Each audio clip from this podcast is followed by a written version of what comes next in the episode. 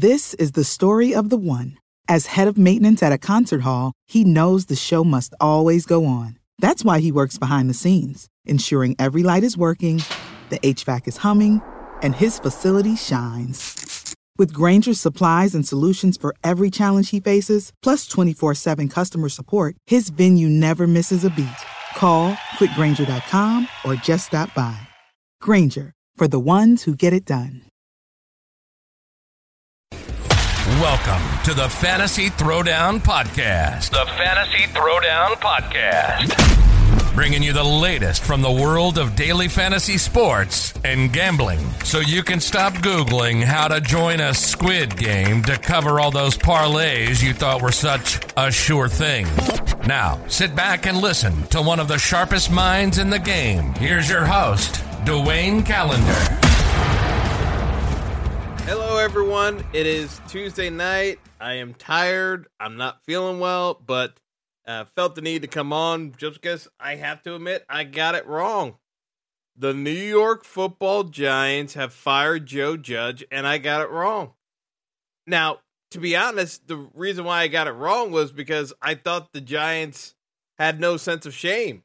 But because of the fact that the outcry over the reports this weekend uh, that came from multiple outlets, but Glazer talked about it uh, uh, before. Well, this was after uh, the show uh, broadcast, to, uh, to be honest, because it was during the Fox pregame show, so it would have been after I recorded the episode. Jay Glazer reported that Joe Judge had been openly advocating for Kevin Abrams to be promoted to GM for weeks, apparently behind the scenes. Uh, in the organization. if, you guys can look up the clip on YouTube. I mean, uh, I mean it's on Twitter and YouTube, but uh, Michael Strahan like openly said no, like on national TV, and then and then corrected himself by talking about how much he likes Kevin Abrams as a person, but no, the Giants need to go outside and actually uh, uh adapt with the game. But it, the, the the reports about Joe Judge trying to name the next GM after Dave Gettleman's retirement ticked off so many people in addition to uh, the uh, the actual game to uh, close out the season against Washington with not one but two QB sneaks because people keep forgetting it wasn't just the third and nine QB sneak. He ran the exact same play on second down. So he was always going to punt.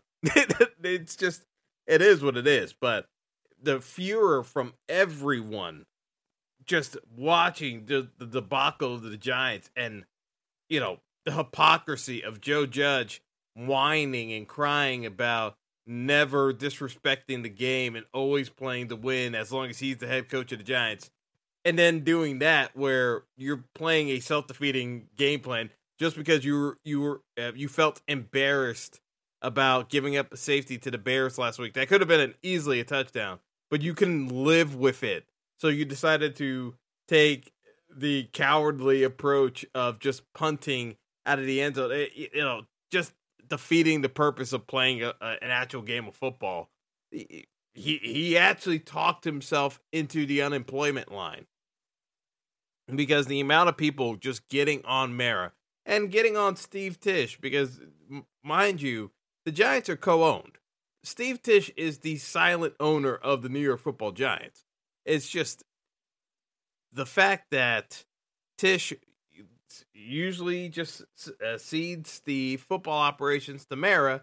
He doesn't really want to be involved in that part of the operation. But the outcry and the furor, I honestly think that it forced Tisch's hand to be a little bit more vocal with Mara as to why on earth are we keeping this guy employed and then trying to justify uh, a case where we might bring him back. Let's just get it over with and actually pick a real GM because everyone is laughing at us. This is this is unacceptable for the franchise. And Mara had to acquiesce because I firmly believe that if Joe Judge doesn't call those two QB sneaks in the Washington game, he's going to be the head coach.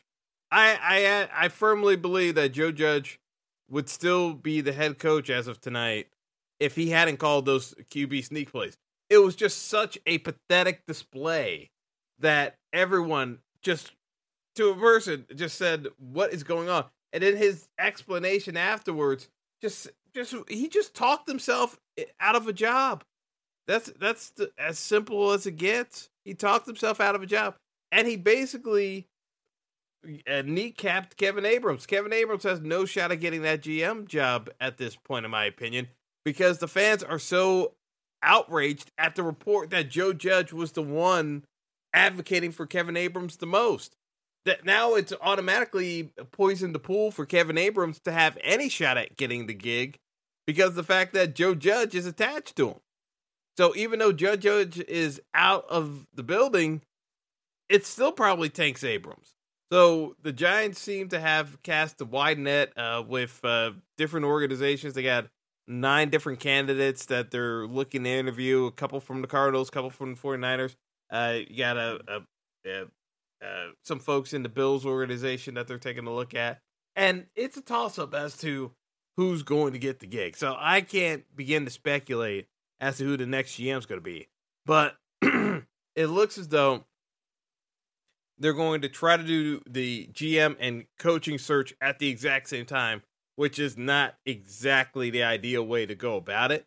Um, Brian Flores was the surprise firing on Monday, and you know no one really understands it other than the only thing I can speculate is that we're heading towards a potential uh, Jim Harbaugh, Deshaun Watson tandem in Miami because Flores was adamantly in support of Tua and was not interested in bringing in Deshaun Watson. Uh, you know, owner Steve Ross seemed to be very much in favor of bringing in Watson. And as I talked about, I was surprised that Watson did not show up there because I knew how much uh, Ross had been advocating for him. And so when Miami doesn't make the playoffs, and realistically, you uh, you're the owner and you're saying to yourself, "I wanted this guy." The coach told me no. We still didn't make the playoffs. I'm going to make a knee jerk reaction. Those are the kind of things you kind of circle back to as to folks wondering why Brian Flores got fired because Brian Flores did a pretty good job given what he had in Miami. Uh, that roster still wasn't ready yet, in my opinion, to compete. They finished right around what I thought they would. Uh, you know, it's just a case of, you know, I think it's it's short sightedness by Stephen Ross. I do think Deshaun Watson could have helped, but I get the baggage and I get why people are not even remotely interested in entertaining the Deshaun Watson trade. I get it. But if you're trying to win now, I get why you're pushing for that. And my my thinking is Brian Flores got let go because his owner was looking for a win now situation with Deshaun Watson, got told no, didn't make the playoffs, and is now looking for a head coach that's going to be a name attraction because he likes big names and you know he tried to go the New England route. I you know I think we have a very real chance of seeing uh, Jim Harbaugh in the NFL with Miami opening up the uh, wallet uh, and just uh, throwing down a big number to get Harbaugh in the door. That's just my take on it. But to me, Brian Flores being uh, suddenly available makes a ton of sense for the Giants. I know folks like Patrick Graham, and I think given their past history working together, I I do think that uh, uh, Brian Flores and Patrick Graham could coexist, even if Graham isn't up for consideration for the head coaching gig. I, I think uh, that might be a, enough of a rapport uh, that they both agree. Uh, you know, if they bring Flores in as that next head coach, that that would make sense. But so many question marks with the Giants at the moment. You know, what do you who's what do they think of Daniel Jones? Do they think he's viable? Uh, do what do we do with Saquon? The thought process on how to rebuild that offensive line that's in shambles. There are a number of question marks with the Giants, but they they removed the one that was absolutely necessary. Like when does Joe Judge get fired? And then the next question is, okay, now that Joe Judge is out of the picture, how best do we rebuild this Giants roster? Because there's talent, there's talent throughout uh, the offense and defense, but the f- drop off in quality from the good players to the truly awful players is so steep that it is very hard to find equilibrium with that roster. There's there's many holes in that roster you can exploit. And yes, the wide receivers didn't do well and they were hurt, but if you're realistically looking at that line, it's not the easiest to manage when you're getting pressure up the middle, around the sides. It, there, there's a lot. So again, I'm not saying that Daniel Jones is the answer at QB. But what I am saying is that there's so many holes in this roster that still were not addressed. And again, this is why I criticized the Giants draft. I thought they did not have a very good draft overall, even though they drafted Andrew Thomas. There were so many holes that still needed to be addressed that weren't on the line that I just felt in my heart of hearts, even with all the trades the Giants tried to make, to have other people's hand me downs on the O line wasn't going to work. I hoped it worked, but it, to me, it screamed desperation, and that's what the end product looked like at times desperation to try to hang on to a job because most of the guys in that unit just were not capable of being starters for 80% of the league on the offensive line. And that's the truth of the matter. Andrew Thomas looks better, but he certainly isn't at the caliber of an all pro that you see with Tristan Wirfs on the right hand side at right tackle. Andrew Thomas isn't even close to that. And yes, you prioritize left tackle over right tackle all day. But the Giants had opportunities to trade back that pick to take Wirfs. But they they decided that Andrew Thomas was a Pro Bowl caliber tackle, and that's why they drafted him as high as they did, and has not been the case thus far. Who knows? It, he could get there, but there were so many question marks still left with the Giants in terms of that roster that it's it's an important step that they did take to fire Joe Judge, but there's so much left uh, uh, work left to be done with the Giants at this point. It's very hard to speculate where this is all going to shake out, and I don't envy the person uh, that gets the gig either because I think it's one of the hardest jobs in the NFL right now to try to piecemeal that team together in a fashion while under the mi- microscope in New York because Dave Gettleman put this team in such a bad cap situation on top of everything that there's going to need be some time to um, make the necessary adjustments and kind of move forward. So that's all I got for now. Uh, Joe Judge uh, finally terminated. Uh, he's been mocked by enough people.